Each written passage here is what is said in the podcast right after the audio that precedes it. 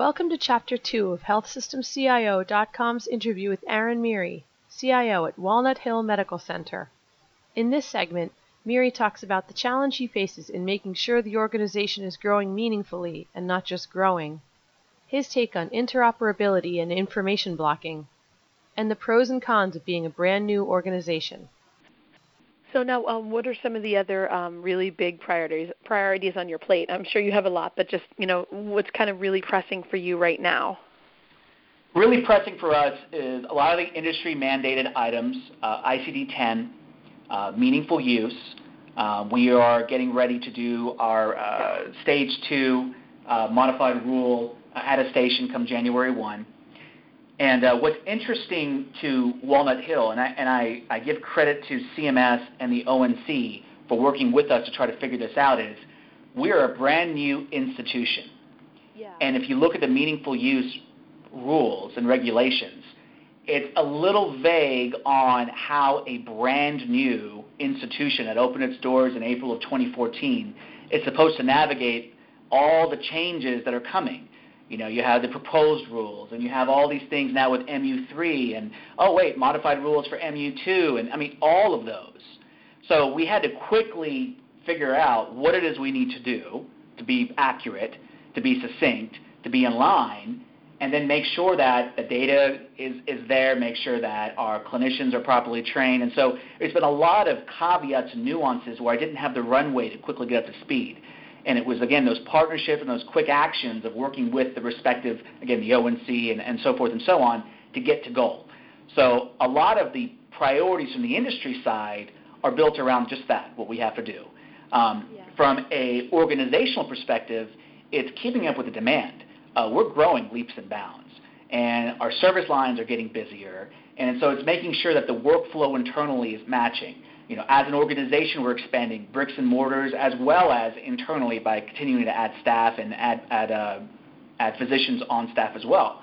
So how do you accommodate for that? How do you quickly, I don't want to say swell, but how do you grow meaningfully without losing the most important aspect of Walnut Hill, which is the culture? So a lot of what I've been focused on over the past 6 months has been, again, the technology and making sure that it's truly integrated. 2, meeting the regulations and the mandates of the industry, which are there and are very much a very real fact. And then 3, making sure that the technology is not in any which way a detractor from our core competency, which is our culture, and making sure that the buy-in, the leadership, the galvanizing parts of the technology continue to play into the culture and continue to grow it, which is why you're seeing our patients and our patient SAT and our HCAP scores, some of the highest in the nation. To give you some perspective, we just won an award from Healthgrades Healthstream last week, where we are the #1 hospital in the country for our small and medium size for our ED satisfaction scores. Oh, wow. And I'll tell you, at other facilities I've been at that do an exceptional job, to have some of the types of patient experience scores that we're receiving, I think it would have been, just a dream. But here we're actually doing it, and we're getting recognized by the industry for it. So, again, those are the kinds of things we're continuing to push for. What makes a difference to the patient? Last but not least, I have to speak about some of the population health and community health things that we're doing. We have a lot of integration points right now as we really get our HIE into full swing. We have a private HIE we've stood up. We're integrated with multiple EMRs, multiple PCPs and physician practices, and really, again, looking at that data in aggregate and saying, okay, the population of folks coming in with diabetes, here's what their #1 indicators are. What can we do to get ahead of this and deal with this in a very programmatic way so we're not just being reactive, but we're being proactive? That's really interesting. To me, it's just so fascinating, this giant step that's being taken towards population health. And it's something that the groundwork's been being laid for so long. And now to see those steps is really it's pretty cool, for lack of a better word. It is absolutely cool. And again, it goes back to what pulled me to Walnut Hill, which is, Aaron, there is no red tape. Make it happen. Let's work it. Let's make it happen. That's beautiful. If you give a CIO worth their salt an opportunity like that and say, The world is your oyster. Make it happen.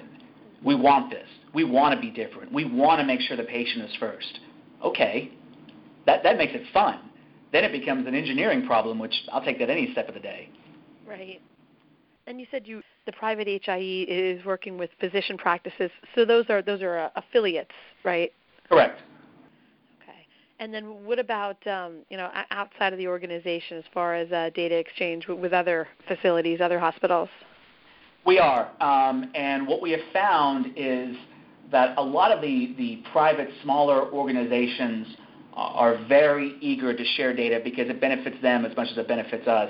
The larger organizations, we have to work through the legalese and some of the other aspects that are there. There's a lot of momentum in the industry right now about information blocking between EMRs. And I will agree that it's cost prohibitive, depending on the EMRs they're talking and so forth and so on. But it's not so much that as much as the gray space when it comes to the legalese, the potential competitive advantages that exist within the marketplace, those sorts of things that it does take a lot of cycles to work out. But what you find commonly in healthcare, and I don't say this exists universally, but very commonly is that everybody is in this industry for the right reasons. Folks want to take care of people that are coming to us in our time of need. So it's working through the red tape or the hurdles to get to goal. So when I see in the marketplace big players that don't want to talk to each other, I have to ask myself the very fundamental question, are the people making those decisions really in this for the right reasons? Because if you came into healthcare for anything beyond the fact that you want to take care of somebody else, you're in the wrong industry. This is not about, my private need. This is about the patients. Yeah, absolutely. It's a really interesting time with so much of that going on, and you just kind of hope that people start to see the greater good and take that into account, above other factors. I agree, and I think you're seeing a really good galvanization in the marketplace with folks on the FHIR group for HL7 and other initiatives that are grassroots led, where people that are all in it for the right reasons are saying, you know what, enough's enough. We're going to do it ourselves. We're going to figure out standards. We're going to figure out ways. We're going to get through the rhetoric and make this happen because, again, the patient will benefit. And I truly believe in that. And I truly believe that as a vertical, as an industry, as a country, you're seeing people come together with awareness, with that understanding, and it's just a matter of time we'll get there. And you're seeing also Congress now paying a lot more attention to this because of the advocacy efforts by groups like HIMSS or CHIME and others speaking up going, enough's enough, guys. Help enable us to make this happen. Let's get through some of the rhetoric and let's make this happen. Right. You mentioned a little bit about, maybe the lack of red tape or there being less tape at a new organization. And I wanted to kind of talk about some of the maybe benefits and challenges of being so new. It's not something that we see a lot. So when you talked about, the attesting to meaningful use as a new facility, I don't even know if there's that many other organizations you could talk to because it's such a unique thing now. So, if you could just talk about some of the benefits and challenges of being brand new. Sure. So it is absolutely a unique challenge to be a new organization because I think while on one hand you could say that organizations that have done something for 50 years or 60 years, oh, that's old hat and they don't want to change their ways, there's also something to be said for tried and true practices. So Walnut Hill, if you take the people and you take the technology and you take all those items, you put it on one side of the table. On the other side of the table is the process that integrates all of it together. And the beauty of it is that we're bringing people from across the country together to say, what is best practice? How can we do it better, faster, cheaper, meaner, leaner for the patient on their behalf? But coming up with those processes and figuring out and realizing, we need to do this better on discharge, or this better on a transition or a handoff between the floors, or this checklist needs to be developed. Those kinds of things, those kinds of process improvement initiatives take time. And so that has been the biggest, I guess, eye-opener for myself, which is technology is a wrapper. Technology wraps good process and good people and good clinical care. You don't look at technology to solve a process gap. And so a lot of times it's as we're whiteboarding out, a problem to solve, it's okay, what's the process? Oh, we haven't thought about that process yet. Let's talk about that first. So I found myself now leading a number of PI initiatives, which I love to do. I love to solve a Rubik's Cube.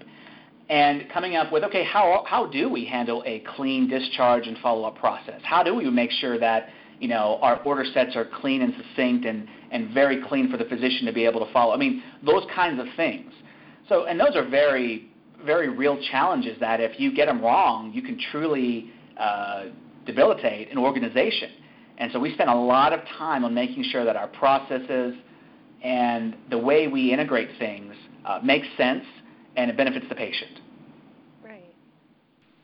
It's a really interesting spot to be in. And one of the things that kind of comes to mind almost automatically is that you probably don't have the, well, this is how we did things before mentality. So obviously that has to be something that's refreshing to not have to go through.